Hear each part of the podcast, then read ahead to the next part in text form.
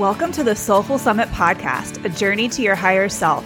I'm your host, Haley Peel, a life coach and pharmacist, where I will help you elevate your self-care, reclaim your energy, and align with your true north. We will chat about holistic living, adventure, raising your energetic vibration, and how to connect with your higher self. Let's dive in.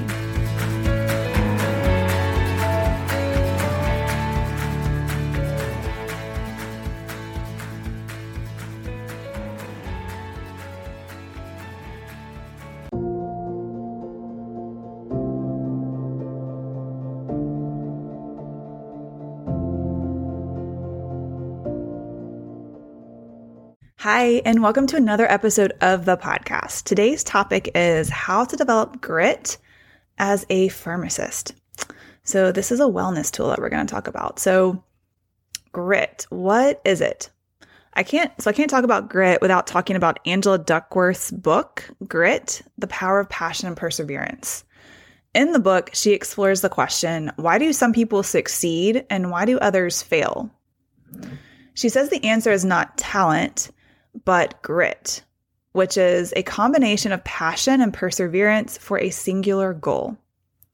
She also explains that it is possible to grow your grit and how to develop it. So I won't go into the details of her book, but I will add a link in the show notes to the book if you are interested. So why is growing grit important? Growing your grit builds resilience and your inner strength. So when, when you get knocked down in pursuit of your goal, whether it's your own personal development journey, whether it's creating a better pharmacy environment for you and your staff, whether it's improving patient safety or patient education, your grittiness factor will help you persevere and achieve your success. So I'm going to share with you my own take on how to grow your grit. So I like to suggest growing your grit with wild adventures. So if you've listened to the show at all, you know that I'm passionate about outdoor adventure. And so growing your grit with wild adventures looks like this. It's pushing your physical, mental, and emotional limits in the outdoors. So when you get outside your comfort zone in the outdoors and push those limits, when you come back to the world of pharmacy and life, it helps put things in perspective for you. So after one of these wild adventures, I find I'm less inclined to get upset about something not going just perfectly smoothly because I've been in more difficult situations. So let me give you an example. Several years ago, I spent 5 weeks in the Indian Himalayas on a mountaineering trip. So I went 5 weeks without a bathroom, without running water, without any conveniences, any modern conveniences. And we carried a 65-plus-pound backpack over pretty serious terrain, crossing rivers, forging trails that would, I have to say, put any U.S. trail to shame that I've hiked at least. We camped at altitudes of 8,000 feet, all the way up to just under 18,000 feet of elevation. No oxygen. It was pretty hard to breathe at that elevation. And all of that happened before the worst day on this trip. So this particular story is pretty personal, I'd say. But anyways, we were about 18,000 feet, and our trip leaders were trying to cross this pass. And we tried the day before, but the trail that we were going, it wasn't the right trail. So we had to backtrack, and we're on the glacier. We're roped up, teams of 3 and 4 people. So we're on a glacier carrying 65-pound packs. It's pretty steep at this point, this mountain pass that we're about to hike over. It's probably about a 40 to 45 degree incline. And just to give a frame of reference, my team was the last one to go over this pass. So we're waiting. We see other people go. One of our friends, what do you call it? He kind of busted through a little bit of a crevasse. It was like not, it wasn't super dangerous or anything at this point, but he was hiking and then like kind of went down and his backpack kind of caught him. There wasn't a big crevasse. He wasn't in any like real immediate danger, but he had to like push himself up and then keep going. So it was, anyways, it was an intense environment. And everybody on the trip had had stomach issues, but me up until this point. And I'd already gone to the bathroom that day. And so we start hiking up and I'm leading my rope team and I'm about halfway up. And then the call of nature happens. Like I have to go to the bathroom and it's pretty immediate. Well, you're on this like 45-degree incline. And that day I have to say like my pack it was more than 65 pounds. Like all of the group gear for whatever they decided to give me to carry that day. So my pack was probably close to 70, if not more, that day.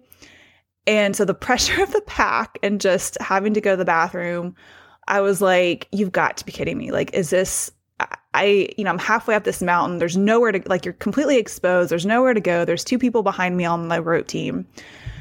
And I crapped my pants. Like, this is happening. To make matters worse, I had on white pants. My mountaineering pants were white. They were on sale that I got the year before. And yes, there's a reason the white pants were on sale, just saying. But yeah, so I'm, there's a picture of me as I'm like getting to the top of this, or what we thought was the top of the pass. Later, I quickly found out that they're like, just kidding. This is a false summit. And it was like, you've got to be kidding me.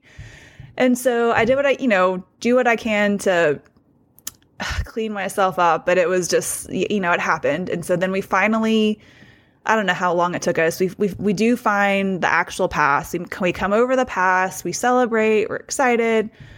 And then we start hiking down on the glacier still.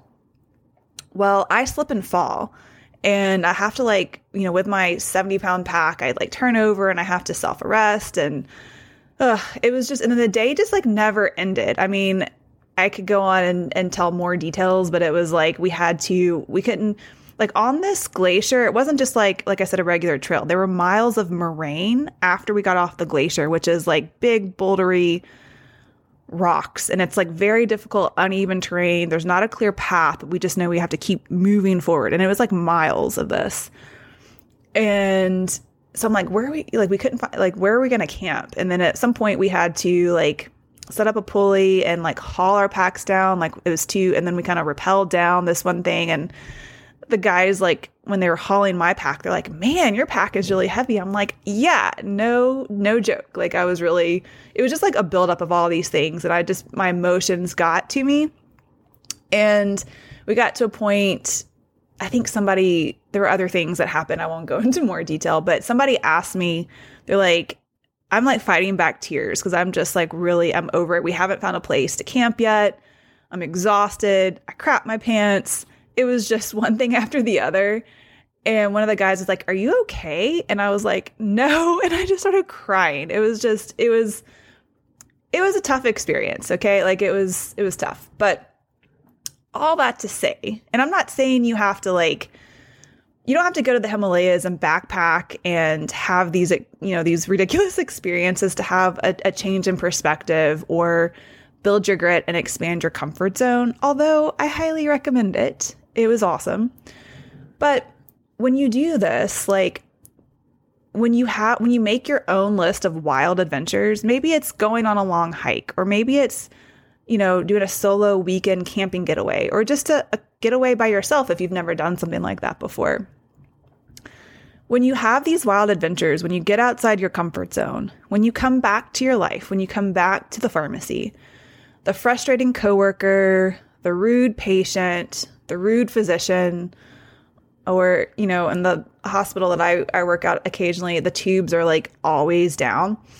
Or the nurse is calling again for the missing medication, even though you've sent her the medication, 5 times before.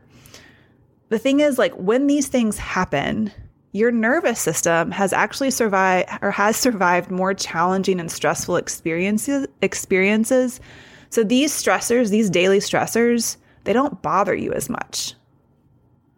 This is a real phenomenon. Like whenever I feel myself getting more like easily stressed and I'm not doing my, daily meditation or things like that, or work is getting to be too much, I can go on a wild adventure locally, or I can plan one, and I come back and it's like it's a system reset. And the thing is, in the grand scheme of things, like doing something like that, it gives you perspective. And so that you can really say, or really kind of create that space where, the rude coworker, the tube's being down, it's not that big of a deal. It can feel like it, but it's really not that big of a deal. At least you're not like at 18,000 feet and like crapped your pants, like just saying. But these wild adventures, they give you perspective. They create space, they grow your grit. And, the other big aspect of growing grit, from my experience anyways, is knowing your why. So Simon Sinek, he says that everyone knows what they do. Most people know how to do what they do. Very few people know why they do what they do. So know your why. I do have an episode 1 on the podcast, How to Find Your Why, one key question to help you find your purpose, that you can check out. And it takes you through this process of like a journaling process. But finding your why or your purpose, it helps create alignment in all areas of your life. Our why is more than a result, like buying a car or making money or crossing the finish line. Our why is a belief or purpose. Our why helps us get out of bed in the morning and energizes us to move through challenges. Essentially, it grows our grit. So to recap, find your wild adventure and find your why. Those will help you grow your grit.